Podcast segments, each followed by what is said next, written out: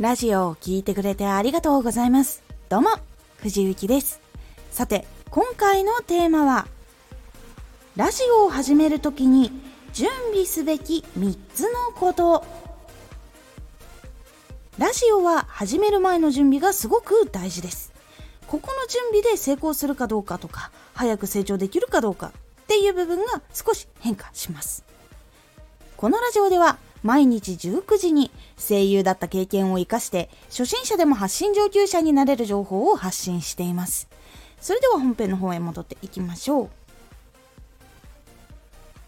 ラジオを始める前の準備って一体何があるんだろうって思う方いらっしゃると思います。で、今回特に大事な3つのことを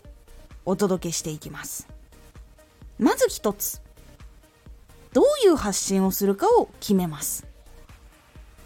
そして2つ目、誰に届けるかを決めます。そして最後3つ目、アプリを決めます。ここで、え、最初にアプリを決めるんじゃないの？って思った方いるかと思うんですが、実はどういう発信をするか決めてどういう人に届けるかを決めることが実は大事でその人どのアプリ使ってるんだろうっていうところに行かないといけないんですなのでこのアプリで発信したいからこれっていうのももちろんありなんですけどもしも余裕がある方はどういう発信をしてどういう人に届けたいからどういうその届けたい人たちってどういうアプリ使うんだろうとかどういうのを日常的にするんだろうっていうのを知ってそのアプリにアプローチをするっていうのが実は良かったりするんです。では今お伝えした3つ1つずつお話をしていきます。まず1つ目どういう発信をするかを決めます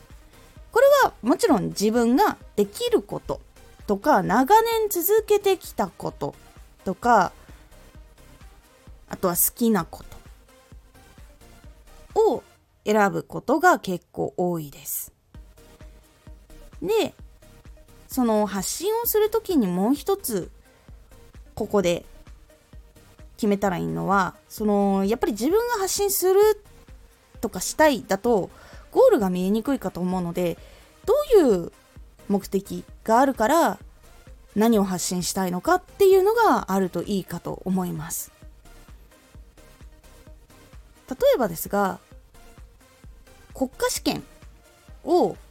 今年受験すると、その年になりました。で、その勉強を一緒にみんなとやりたい。で、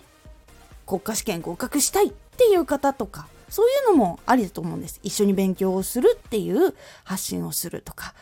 その中でこういう悩みがあるっていうのを相談したいとか、そういう発信ももちろんありだと思っています。とか、本当にねビジネスとか経営とか商品とかを開発している人だったらやっぱりその商品を知ってもらいたい会社を知ってもらいたいという方もいらっしゃると思いますそして情報を発信するっていう方もいらっしゃると思います私の場合は情報を発信するに至ったのはもともと自分が独学でいろんなことをネット配信は結構実はやり始めたのが多くてその最初の時にめちゃくちゃ苦労したんですね。でその時にあれ知ってたらよかったなあれこれ知ってたらよかったなとかもっとこういうのがあればよかったなっていうのがあったのでそれを詰め込んだラジオっていうのにしております。なのでそのステップを早くこう上がりたいって時にこれを知っていた方がもっと楽だよとかもっとこういうのがあったら進みやすかったよっていうことを実は詰め込んだラジオに結構していたりします。なのでどちらかというと目標はそれを聞いて進めるようになった人が増えたりとかこう自分がやりたかったビジネスとかをもっと広げることができたとかそういうところにつながっていけばいいなと思ってラジオをやっていたりとか情報系の方はしております。っていうふうにゴールが決まるとどっちかっていうとその達成したいことのための発信っていうのが決まりやすかったりするのでどういう発信をするか決める時になかなか難しかったらどういうことをしたいのかどういうふうになりたいのかっていうのを決めるともう少し決まりやすくなるかと思いますそして2つ目誰に届けるかを決めるこれは自分が発信することを求めている人っていうのはどういう人なのかっていうのをすごく具体的に考えるところになります。例えばラジオの発信を情報を発信しようと決めた時に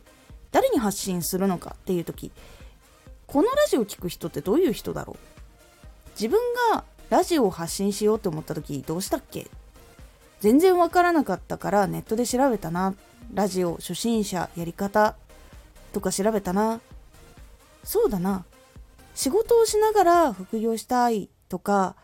もしくは自分の活動をしながらもっと広めるために始めたい。だから時間が全面的にある人ではない場合も多いなとか。ご飯は、まあ、一応食べれるけど余裕があるかって言われるとそんなに贅沢もする余裕もないなとか。車とかは持ってないなとか通勤は電車だなとかアプリを開く時間は仕事終わってからだなとかそういうふうに考えていきます。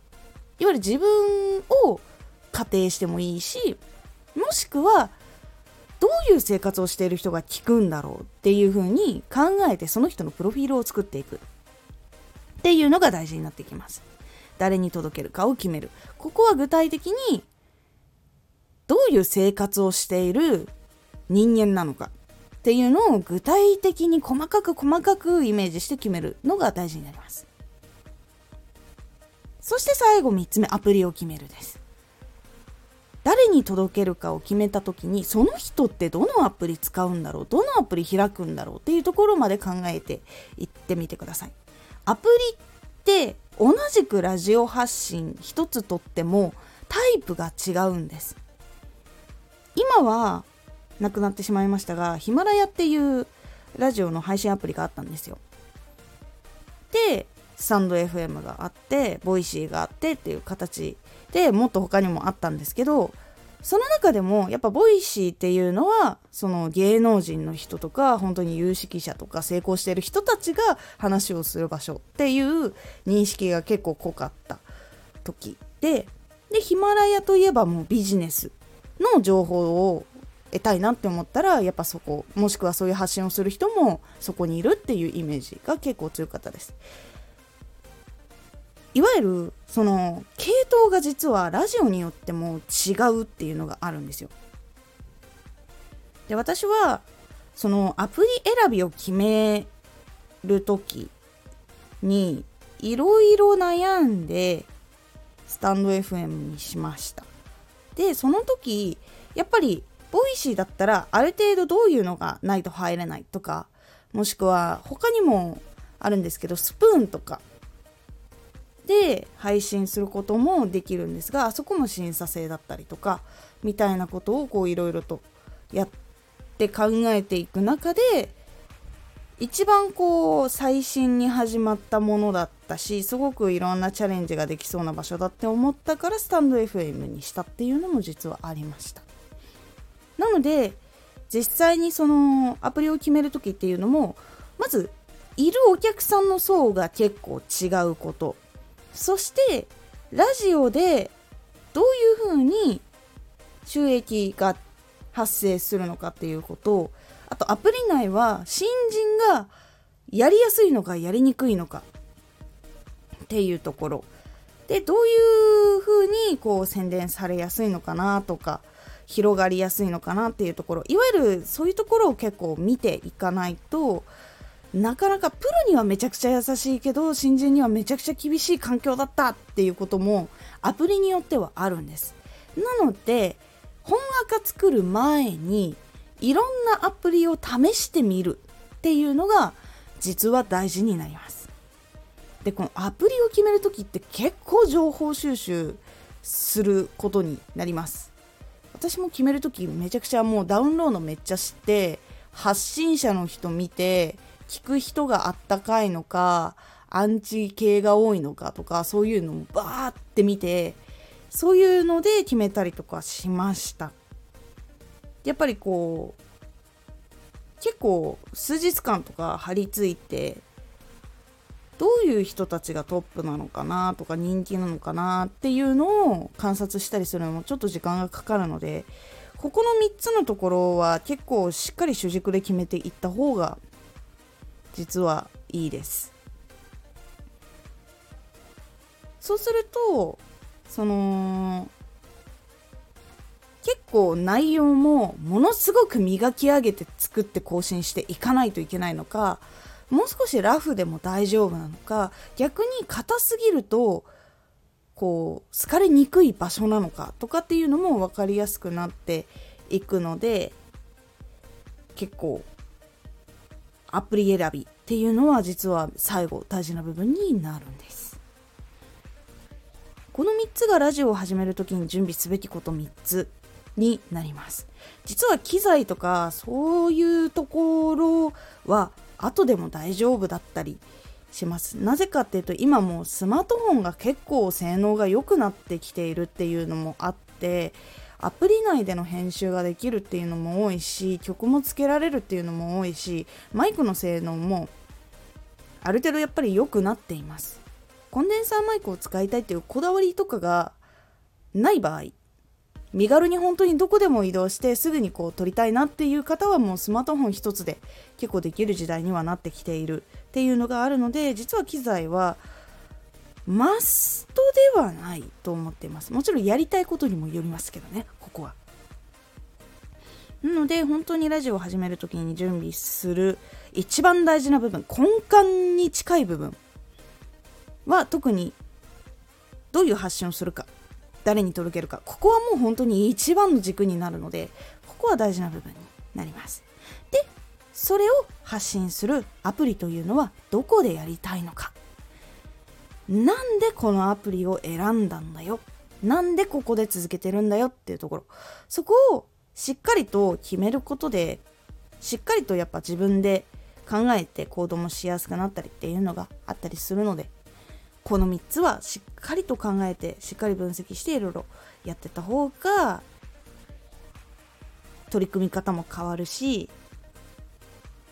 そういう考えがあるからこそ分析して改善することもできるのでやっぱり成長もしやすくなるし成功にもたどり着きやすくなるっていうのがあるので是非参考にしてみてください。今回のおすすめラジオ。時にはベーシックなことをすることも大事。発信をしている中で時には自分が